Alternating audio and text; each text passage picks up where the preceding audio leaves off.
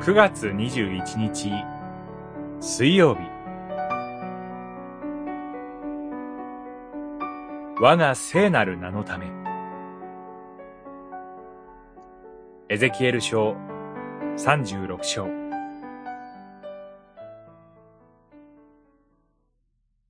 私はお前たちが国々で怪我したため彼らの間で怪我された我が大いなる名を聖なるものとする。36章23節イスラエルの民の歩みが見舞いに汚れたものであったために、主の憤りが民に注がれます。その結果、民は他の国々に散らされ、裁きを受けることになりました。にもかかわらず民は、散らされた先の国々で、さらに主の聖なる名を汚します。しかし、主はそのために対してこう言われます。私はお前たちが国々で汚したため、彼らの間で汚された我が大いなる名を聖なるものとすると。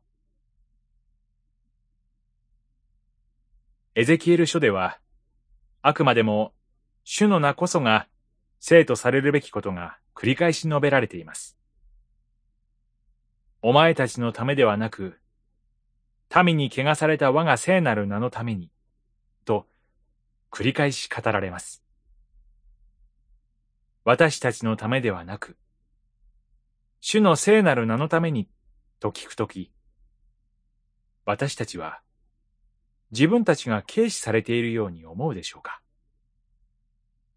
しかしむしろ、主の名が生とされるときにこそ、民に新しい心と霊が与えられ、掟に従って歩み、自らの悪い行いを嫌悪し、恥じる、と語られます。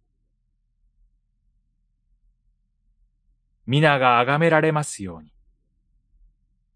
マタイによる福音書六章九節と、主の名を祈り願う私たちに、主は必ず答えてくださいます。主の名を願うときにこそ、私たちの心と霊も新しくされ、心からの悔い改めと新しい服従へと導かれるのです。祈り。天の父よ。人間ではなく、あなたご自身を第一とする新しい心と霊を私たちのうちに与えてください。